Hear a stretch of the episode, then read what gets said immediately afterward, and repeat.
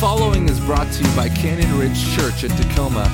For additional podcasts or information on service times and upcoming events, please visit us online at www.explorecrc.com. So it's been raining recently. Have you guys noticed? Like there's rain now. It's it's hard to think that like a while ago we were all dealing with this drought. It was like 50 days or something. You guys remember without rain?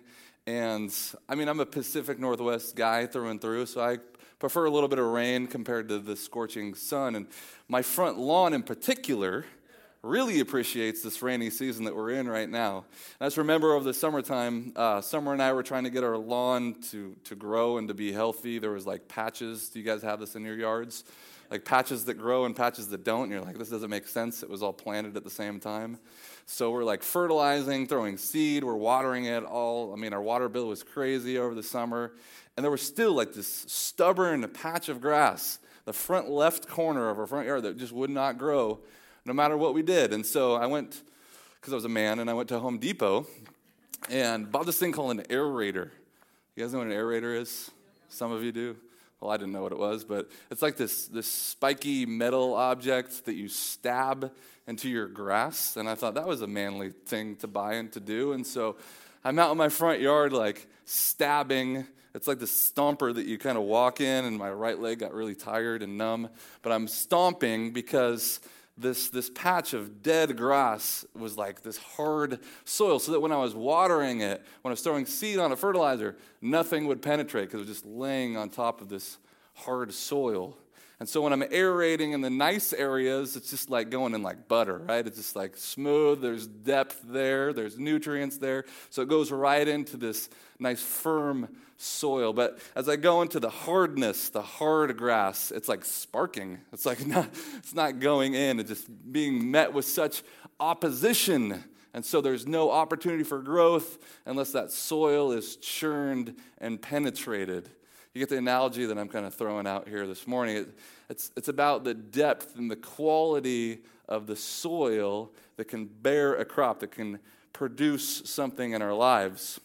A big part that needs to happen for us as followers of Jesus is to prepare our hearts to respond and to grow in Christ, to allow God's word to penetrate our hearts, to penetrate the hardness of our hearts that can callous sometimes, to turn to Him through this thing that we're going to look at today called repentance and to receive what God has for us right now, today, in this opportunity together, aligning ourselves with His will for our life, ready to follow the calling that He has for each of us. For many reasons, for a lot of reasons, a lot of us have, have reasons that we've hardened our hearts toward, toward God whether it's because we've been let down in our minds by God, or maybe there's something that we're frustrated with His timing. We wish He would have produced something for us at this point in our lives by now, but He hasn't.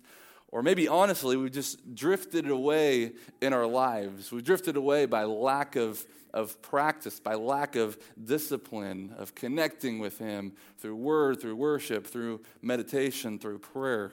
So we don't feel that connected to God. We're not hearing from God because our, heart, our hearts are hard toward Him. So, what we need to do, first of all, is acknowledge that. Acknowledge that we have these dead grass areas in our, in our yard, in our spiritual yard. And we need to do something about it, right? We need to do something about it. And this idea of churning that soil, aerating that soil, prepares us for what God wants to do in us. And what we've looked at uh, in the book of Matthew up to this, this point is Matthew has given us kind of two distinct efforts to prepare our hearts. Matthew is writing his gospel in preparation to share it with anyone and everyone who is willing to listen, who is willing to read. And he's written the first three chapters of the Gospel of Matthew with this very specific intention. And Matthew would say, I want everyone, everybody to understand that what you will read, what you will experience and see from this point forward are the words and actions of the living God, God with us, the Messiah, that is Jesus, the one that we'll be reading at after Matthew chapter 3. And so Matthew has spent these first three chapters saying, all right, let's look at every Old Testament prophecy about the Messiah that was fulfilled through Jesus Christ. Let's point to all the reasons why we could trust in Jesus and why we can trust that Jesus, the Messiah, the one that we have been waiting for, the Savior, the Redeemer, God in the flesh, the one that should be followed. And so, if you've been here uh, throughout the series for the last three weeks, we started by looking at the genealogy of Jesus, that Jesus came from the line of Abraham. Through you, Abraham, all the nations will be blessed. We saw that Jesus came from the line of David. I will establish in you, David, a throne that will last forever. And then we saw the birth narrative of Jesus that Jesus was born of a virgin in Bethlehem through the power of the Holy Spirit, that Jesus actually stepped down to dwell with us, to be flesh among us, that Herod tried to kill him. All these things were prophecies that pointed to the Messiah. But there's more. There was more prophecies about the Messiah. The Messiah was going to have a partner in ministry. Some of the other prophecies about the Messiah was that there was going to be this forerunner, someone who would go before the Messiah to prepare the way for him. And that's who we'll be looking at today in John the Baptist. So go ahead, if you didn't grab your Bibles already, Matthew chapter 3, verses 1 through 12. It'll be up on the screen as well. We'll read through it together and kind of walk back through it. Chapter 3, verse 1. In those days, John the Baptist came preaching in the wilderness of Judea Repent, for the kingdom of heaven is at hand. For this is he who was spoken of by the prophet Isaiah when he said, The voice of one crying in the wilderness, Prepare the way of the Lord, make his paths straight. Now, John wore a garment of camel's hair and a leather belt around his waist, and his food was locusts and wild honey. Then Jerusalem and all of Judea and all the region about the Jordan were going out to him, and they were baptized by him in the river Jordan, confessing their sins. But when he saw many of the Pharisees and Sadducees coming to his baptism, he said to them, You brood of vipers, who warned you to flee from the wrath to come? Bear fruit in keeping with repentance, and do not presume to say to yourselves, We have Abraham as our father. For I tell you, God is able from these stones to rise up children for Abraham. Even now the axe is laid at the root of the trees. Every tree, therefore, that does not bear fruits, bear good fruit, is cut down and thrown into the fire. I baptize you with water for repentance, but he who is coming after me is mightier than I, whose sandals I am not worthy to carry. He will baptize you with the Holy Spirit and fire. His winnowing fork is in his hand, and he will clear his threshing floor and gather his wheat into the barn, but the chaff he will burn with unquenchable fire. So Matthew does something that's very interesting here. Uh, Matthew starts off with the, the birth of Jesus, and now we're kind of fast forwarding 30 years later. That phrase that he starts in verse 1 in those days, that was 30 years later. Those were the days, 30 years later. So Jesus is roughly 30 years old here. And John the Baptist is roughly six months older than Jesus. And John the Baptist began his public ministry at about 30. And so there's a huge gap there. And for some of us, that could be frustrating. We wonder, well, what happened in, that, in those 30 years? I don't know if it's because we love stories, we love movies, we love reading fiction, those sorts of things. We love seeing how a person got from point A in their life to point B. We love the success story of how it all came together, but we don't have that here. And so some of us can get a little frustrated. The only story we have is of Jesus as a child or Jesus growing up through adolescence is documented in the Gospel of Luke. We see Jesus going to the temple, and the priests were amazed by how wise Jesus was. The end of Luke 2, verse 52, it says that Jesus grew in wisdom and in stature and in favor with God and man. And that's it. That's, that's all we get about growing up in Jesus. And sometimes I wonder, like, did Jesus' voice crack? I mean, what was puberty like for Jesus? All those questions that maybe you asked as well. Yep. the thing with Matthew is You know, Matthew has given us a very specific description of Jesus and the life of Jesus intentionally. He's announcing, this is all about the Gospel of Matthew. He's announcing Jesus as the King of Kings, announcing Jesus as the Lord of Lords, the one who is to be followed, and the one who is the Messiah. And so that's the process that he's sharing with each of us. John, in his Gospel, uh, wrote in chapter 21, and I think it's it helps us understand why some things are left out and some things are included in all accounts of the gospel. John wrote this in chapter 21, verse 25. Now, there are also many other things that Jesus did. Were every one of them to be written, I suppose that the world itself could not contain the books that would be written. I think something is important for us to understand. It's important to understand that God has given us everything that is needed to understand who Jesus is and that Jesus is the Messiah for everyone.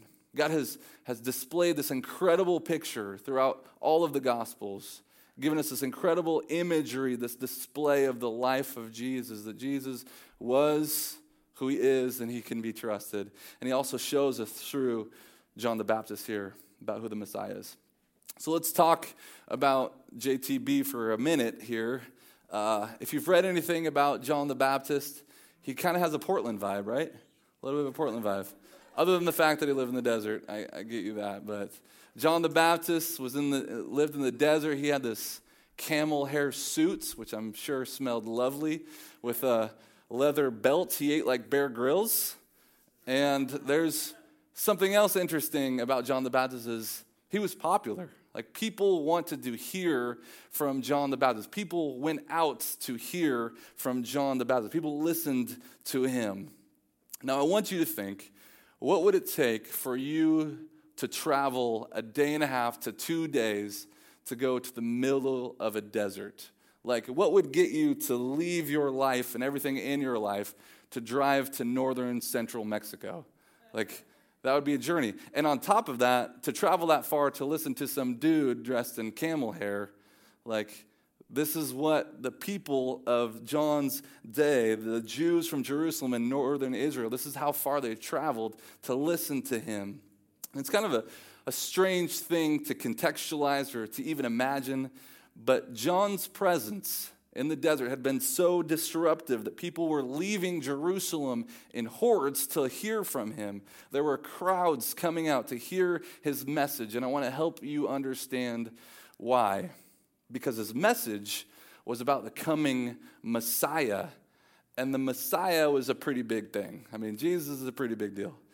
The Messiah is the Savior. He's the anointed one. He's the one who those people had been waiting for. All of the promises of God, all the prophecies of God kept pointing forward to a future time and a future person that was the Messiah. They had been waiting for this. In fact, they had been waiting for over 400 years of time had gone by. Asking questions like, when is the Messiah going to come? When will he be here? What will he be like? Those are the things they were asking, and they were waiting for their Messiah. And one of the things that was going to trigger the Messiah coming is this, this forerunner, the person who would come before the Messiah, prepare the way and share about the Messiah. Uh, we read about it a little bit in Matthew. Matthew's quoting the prophecy in Isaiah. Isaiah 40, verse 3 says this A voice cries, In the wilderness, prepare the way of the Lord Make straight in the desert a highway for our God. The prophet Malachi also prophesied about this in the very last verse of Malachi chapter 4, verse 5. It says, Behold, I will send you Elijah, the prophet, before the great and awesome day of the Lord comes. One of the things that, that Matthew is careful to do, and ultimately God is careful to do through Matthew, is to really relate John the Baptist to the person and the ministry of Elijah. For time's sake, we won't go there. It's like a whole another seven sermons we could preach about that. If you have time to study it, look at the parallelisms between Elijah and John the Baptist. It's really interesting. But in some ways, hear me, uh, in, in spiritually speaking, it's almost like John the Baptist was the second coming of Elijah. And again, I want to make sure I highlight this and point this out. I said spiritually speaking, not, not literally he was. And so we see that too in the Gospel of Luke, chapter 1, verse 16 and 17. It indicates this as well that the, the spirit of Elijah was on John the Baptist. We could also see it highlighted in the way that John the Baptist is described as dressing, because when you look at 2 Kings 1 8, this is how Elijah dressed. He wore a garment of hair with a belt of leather around his waist. Again, that's about Elijah. So, in all that, and all that, that context, the reason for it. All of that is to say, it's, it's giving us this tone to be prepared in preparation and pointing ahead to the Messiah, preparing the way. What is implied is about the one who's coming. John's not the end of it, he's preparation for someone else. And John the Baptist understood this role. He knew that God had put him there to prepare the way, to pave the way for the Messiah. He knew that he had been filled by the Spirit for this purpose. So, all that to say the people of Israel were greatly awaiting this moment in history. And they were anxiously awaiting to hear the voice crying out in the wilderness. So, when John the Baptist shows up in the in the Jordan River region at that time, he starts preaching this message about the coming Messiah, and people start flooding the area because it's about time. They're ready to hear this message. So let's pause and look at what John's message was. It's a very simple message that Matthew describes just in one sentence there in verse 2. He says, Repent, for the kingdom of heaven is at hand. John is as speaking here in verse 2 to the Jewish people. These are people that are religious. They would be considered believers. So they're not atheists. They're not serving other gods. These are a category of believers. And they're looking to God and waiting for a Messiah, a Messiah, so much so that when they hear John's voice, they leave everything in their life to travel day and a half, two days out into the wilderness to hear from him.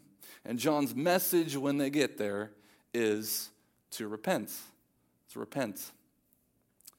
Sometimes we get it in our minds and our heads when we hear repentance. We think that repentance is only needed for that time when we decide to choose Jesus as our Lord and Savior. It's, it's only for that point of conversion in our life. So when this message of repent comes, we think, oh, yeah, I did that. I already did that. But if you think of repentance as an, oh, yeah, I already did that kind of thing that you then you don't understand the fullness of what repentance is.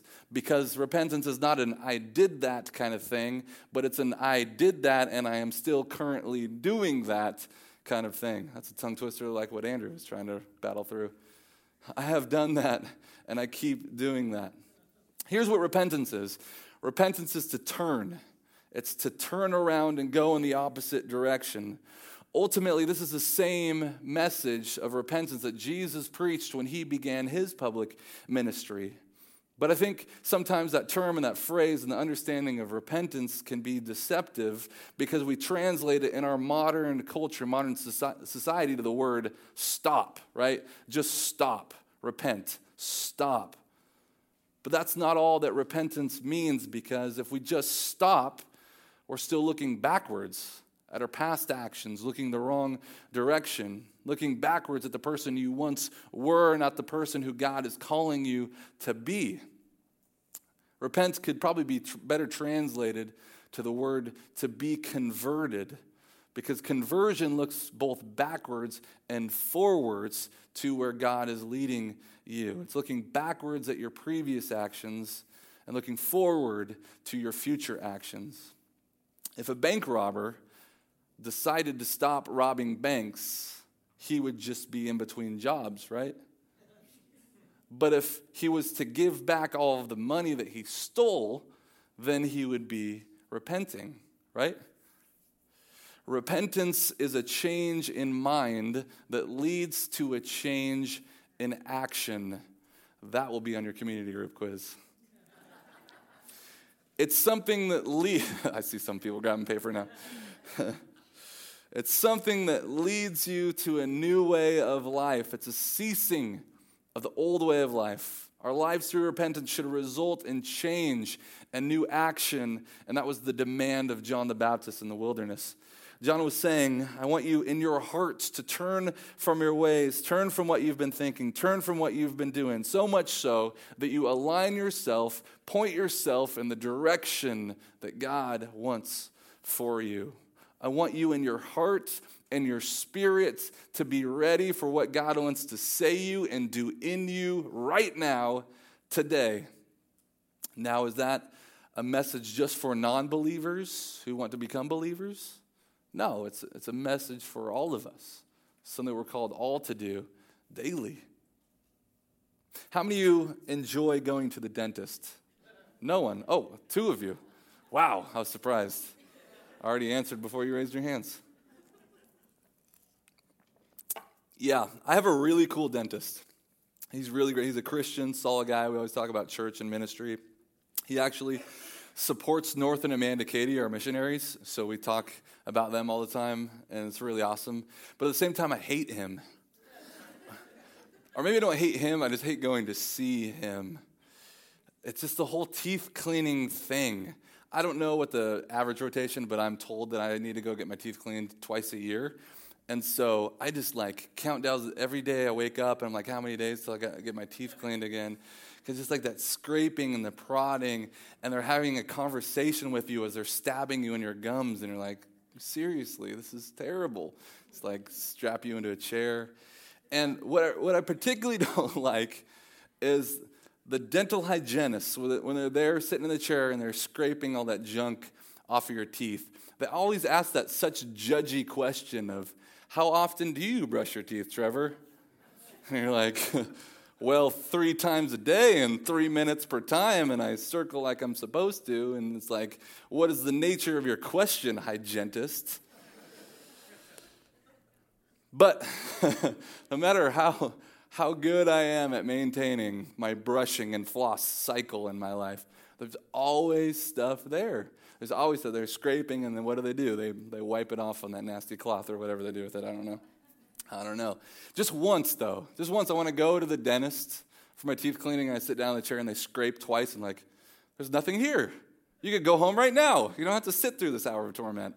But no, every time there's junk there that builds up over that six months, and then they have to wipe it away. And this is the same thing with repentance. It's that repentance is not about that one time decision to go clean up your whole entire life, but it's that, that process that throughout our lives, stuff, junk builds up in our life. Sometimes it's, it's wickedness. Sometimes it's straight sin. We're living against the way of God. We are disobeying Him with the way that we're living our lives, our motives, our actions, our thoughts what we're doing is against God's will for our life. Sometimes it's simply the arrogance of believing that we could do our life on our own, right? The issue with pride is one of the most difficult things that I struggle with, and I'm sure a lot of us too, if we're honest. Like cognitively, we understand the gospel. We get that we can't do it on our own, that it's through Christ and Christ alone, that uh, everyone sins and falls short of the glory of God. We understand it, we know it, and yet we still live in our own direction and try to live this life doing what we think is best. It builds up over time. And so repentance is needed because that just layers up in our life. Sometimes we don't even realize it. It's like the dude that goes to the party with something in his teeth and he's the only person that doesn't see it. Everyone else does. We just don't even realize it. And so we need to work through repentance. Have you ever had one of those moments in your life where God just met you in a wonderful, powerful way. Maybe it was a, a camp situation or a powerful worship experience or a message that you heard preached by this awesome preacher or just someone who spoke, it felt like they were talking directly to you. Or maybe it was just like an alone time with you and God and your Bible, and you're sitting there praying and reading through His scripture, and something just hits you deep in your soul and in your spirit. You just feel that connection to God, and you have this incredible experience like you've never felt closer to God than in that moment, in that time in your life. But over time, things fade, right? You don't, you don't feel that closeness, or maybe you've lost interest, or maybe you haven't pursued God as desperately as you were before leading up to that moment in your life, and so you feel ever so distant from Him now compared to that time.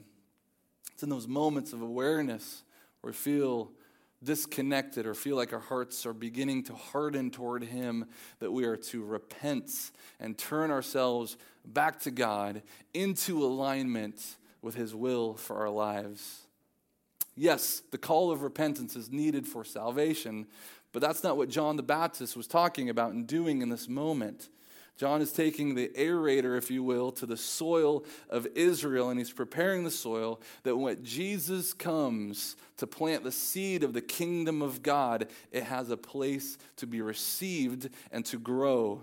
And he says the way to get ready for that in your life is to repent. Let's talk about the people who came to see John for a minute. Um, it's 1202. We're working through this. First, the crowds came out to uh, hear this message, right? The, the crowds we talked about from, from Jerusalem and Israel. And they hear this message and they respond by saying yes, and they get baptized in the Jordan River. We read about that. Now, we do baptisms here at Canyon Ridge. Ask any staff member, it's like our favorite Sundays is baptism Sundays. And so, what we do is we set up the tank over here and people get baptized, demonstrating their faith in Jesus Christ. Jesus taught us to do that. He said to go and make disciples, baptizing them in the name of the Father and the Son and the Holy Spirit. So we do that. We do that. And it's a huge and important moment in people's faith journeys because it identifies us with Jesus' death, burial, and resurrection into this new life that we live with him. And you can read about that in Romans chapter 6. But that's not what John the Baptist is doing here. John had a different baptism. He called it this baptism of repentance.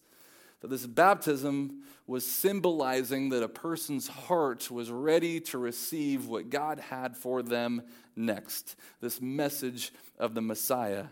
So John's out here in the wilderness preaching this, and people are coming to him and saying, Yes, I want to be ready for the Messiah. Yes, I want my heart to be turned toward him and ready for that. And so John the Baptist would be baptizing these people in the Jordan River to symbolize this. And many people were doing this. But, but John and, and Matthew here references other types of people that came out to see him in the wilderness. They're described as the Pharisees and the Sadducees. Luke, in his gospel, kind of fills in some of the blanks. And this is essentially a delegation sent from the Sanhedrin, which again is a whole other six messages that we won't go into, but you could read about it.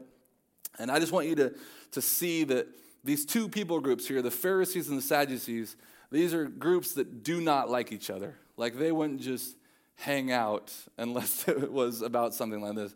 They were always constant at each other's throats and fighting and battling. Imagine it's like, I know it's, it's rough, but I got to make one sport reference. It's like the Huskies and Cougars coming together. We're not going to go there though.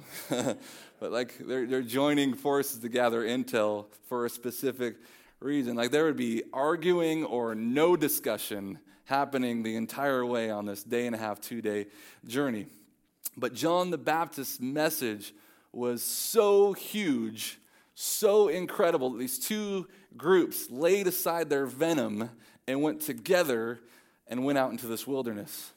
And as, as we read, John isn't a fan of either one of these groups. As we go through the book of Matthew, we'll see that the Pharisees are the object of a lot of Jesus' judgments against Israel. Just to clue you in, the Pharisees as a group, I mean, they were passionate about the law of God, so much so that some people say that they built fences around the laws so that people couldn't break the laws that support the laws that support the laws of God, right? There were legalists these legalities that everyone had to follow. And they built up so many laws that they forgot why the law was given in the first place, which was to love God and be a relationship with Him. So these Pharisees and Sadducees come to see John, and John has a specific message for them. We read it in verse 7. But when he saw many of the Pharisees and Sadducees coming to his baptism, he said to them, You brood of vipers. That's a rather harsh greeting. I was thinking about starting my talk this morning with that, but I hadn't given context to it yet. Like, good morning, my name's Trevor, you brood of vipers. I don't know. Something how to work that in. Not that I think that of you, but it was just a joke. Uh, many, many experts and commentators look at this phrase that John the Baptist used, and they, they define that, that John the Baptist thought that these Pharisees and Sadducees were really, they were spreading poison. That's the reference there. That their message was venomous to the people of Israel. That they were doing damage. They were killing the heart and the spirit of the nation of God. So he calls them a brood of vipers. He goes on, Who warned you to flee from the wrath to come? Instead, bear fruit in keeping with repentance. John is saying, Yeah, you have all these laws, you have all these rituals, you have all these things, but you, Pharisees, Sadducees, you need to demonstrate that your heart, that your heart is turned toward God, not just your words, not just your mannerisms, not just your legalities, but the very heart, the very core of who you are. Because if you do, then it will produce fruits in your life to show that you're repentant. And right now, it's not. It's not. And John the Baptist says this And do not presume to say to yourselves, We have Abraham as our father. For I tell you, God is able from these stones to rise up children of Abraham. Sometimes we can kind of fly by this without really understanding the, the fullness of the statement that John the Baptist makes, but this is a hugely important statement. Israel is believed to be God's chosen people, and rightly so, because God said, you are my chosen people. So you can see where they, where they gather that from. But what they took that to is that belief that because they were God's chosen people, that they could do literally anything, literally anything, and that blessing would not be removed from them. It's just in their bloodline. Nothing would ever take it away from them. And here you have John the Baptist, and Jesus will say the same thing, and Paul will say the same thing in the book of Romans, chapter 9, which we read last week in our 20 minute mornings, he said, Don't be deceived. It's not your heritage that brings you to God, it's faith. It's about faith. It's about submission to the living God. It's stepping down, as Matt talked about, placing Jesus on the throne of your life and following him. There's this critical moment at some point that we all need to go through where we take our own ownership of our faith. Where it's not simply because our parents believed or someone else believed and that's magically passed on to us. But no, we need to decide for ourselves do I believe the gospel of Jesus? And I'm will, am I willing to stake my life on it? Will I give my life to follow Christ? John Jesus and Paul all communicate this to us. That it's not enough to just say, well, I go to that church or I am part of that family, so therefore all that God has for salvation and blessing is automatically passed on to me as well. I want to read a, a verse from Paul, Romans 9, verse 8. Paul writes on the subject. He writes, This means that it is not the children of the flesh who are the children of God, but the children of the promise are counted as offspring John is saying to the Pharisees, what Paul is saying here, that you are not above repentance because you grew up in this, because you are of Abraham. You need to have the same approach as everyone else. You need to come humbly before the living God and ask for his grace. And each and every one of us are to do that. Paul spends Romans chapter 1, 2, and 3 again. There's six more sermons here. That's this is like 6, 12, 18 sermons that I've spared you from at this point. But there's Romans 1, 2, and 3. Basically, the message is for all fall short of the glory of God, right? We've been looking to that, like I said, in 20 minute mornings. But this, this message is what the Pharisees and the Sadducees didn't understand in that moment. We're not to presume on our heritage. It needs to be a matter of faith and a matter of submission in each and every one of our hearts today. At some point, we all need to come to that understanding of what it takes to follow Jesus and then decide for ourselves is this the life we're willing and choosing to live? So, Matthew, John the Baptist, continue on here, verse 10. Even now the axe is laid at the root of the trees. Every tree, therefore, that does not bear good fruit is cut down and thrown into the fire. I baptize you with water for repentance, but he who is coming after me is mightier than I, whose sandals I am not worthy to carry. He will baptize you with the Holy Spirit and fire. His winnowing fork is in his hand, and he will clear his threshing floor and gather his wheat into the barn, but the chaff he will burn with unquenchable fire. John's message here is vibrant. There's a lot of pictures and imagery and metaphors, all this stuff here. I mean, there's this axe by a tree, and there's a winnowing fork, which is like a pitchfork throwing the wheat, separating the, the usefulness from the non usefulness, the wheat from the chaff. There's fire. It's always exciting. Read about fire. There's all this stuff happening, and there's these incredible pictures that John is using to try and communicate what the Messiah is ultimately coming to do. And ultimately, what he's coming to do is to bring clarity, to draw that line in the sand. That there are now, there will be people who walk in obedience to the Messiah and those who will walk in rejection to the Messiah. And there's no middle ground. And so John is asking them, and he's asking us today, where will you stand? Where will you stand? Where will you stand as the Messiah prepares to come near to us? It's this incredible moment, this powerful moment, this moment where Matthew and John the Baptist are preparing the ground for what we are about to see, read, hear in the life of Jesus. From this point forward in the series, we'll be looking at that as, as Jesus enters here at the end of Matthew chapter 3, and Jesus is baptized by John the Baptist in the wilderness.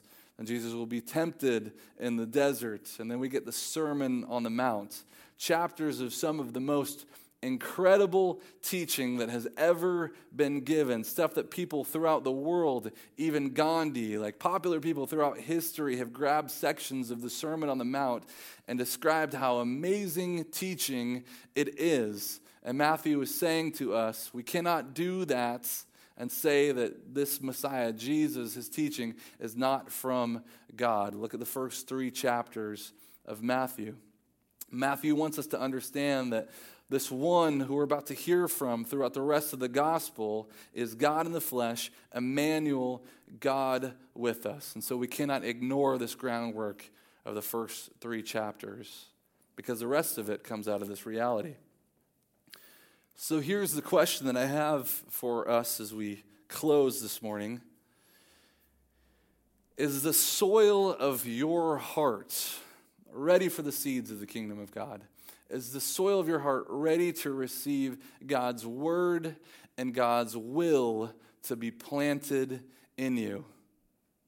When you think about repentance, you hear me just blab on about it for about 35 minutes. When you hear about this, I mean, are there things in your life, attitudes, thoughts, actions, lifestyles that you need to repent of this morning, that you need to turn away from to prepare yourself for all the things that God wants to do in you and through you. This is the message of Matthew. This is the message of John the Baptist. This is the message of the gospel. The ground that God, that God does the most work in is the ground of a repentant heart, one that is turned toward Him. So, how will you respond today to this invitation to repent and prepare your heart yet again for this invitation to follow Jesus today? Today. I want to uh, tell you really quickly on how to do that. This is three points, but they're really fast. Don't worry about it. The Bible doesn't necessarily give us the A, B, C, D, E of how to repent, but it does invite us into this process of repentance. So let's describe what that looks like really quickly. Um, the first one is to come humbly, to be humble. 1 Peter 5 says, God opposes the proud but gives grace to the humble. This is the first step in repentance. The word to confess our pride before the Lord. In humility, go to the Lord in prayer saying, I have been prideful, I've been stubborn, I've tried to do life my own way, do my own things, I've lived opposing the direction that you have. I mean, it doesn't get much clearer there than that verse that I read that God opposes the proud but gives grace to the humble. So if there's pride in your life, keeping you from turning toward God, confess it. And number two, turn away from it today. Confess and turn.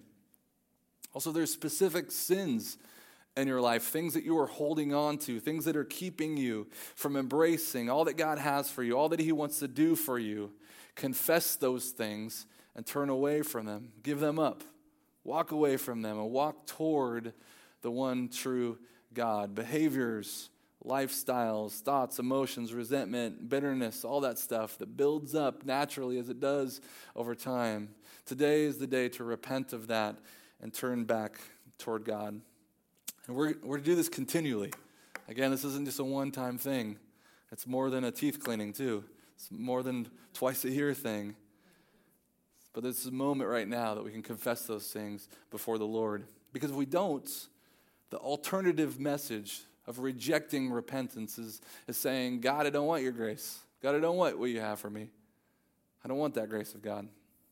And lastly, number three, repentance is for everyone.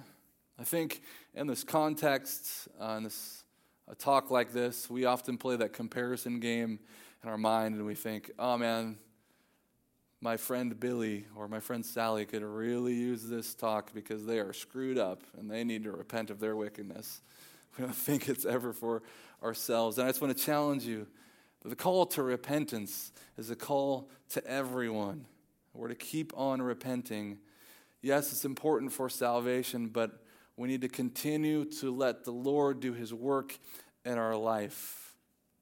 That we're ultimately ready to follow the will of God and what he wants to lead us down the path that he wants to lead us to through the act of repentance.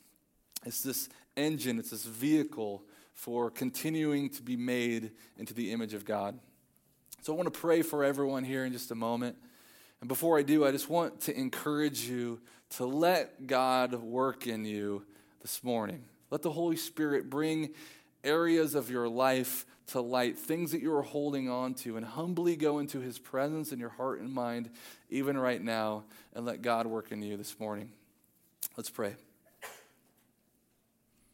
Father, I think as we hear a message like this, it's easy to say, that'd be really good for someone else. Really good for someone else. Father, but I pray that you remind us right now how desperately we need your grace, your mercy, your kindness. That we cannot do this life on our own. We need your grace to carry us. And so I pray for anyone who has a hardened heart toward you this morning. May your love begin to penetrate and to soften to the point that your work could be done in them and through them right now. Holy Spirit, I just ask in this moment, I pray that you do an incredible work in our hearts, that you prepare us for your grace, for all that you have for us. We thank you, God. We love you, and we pray this in your name. Amen.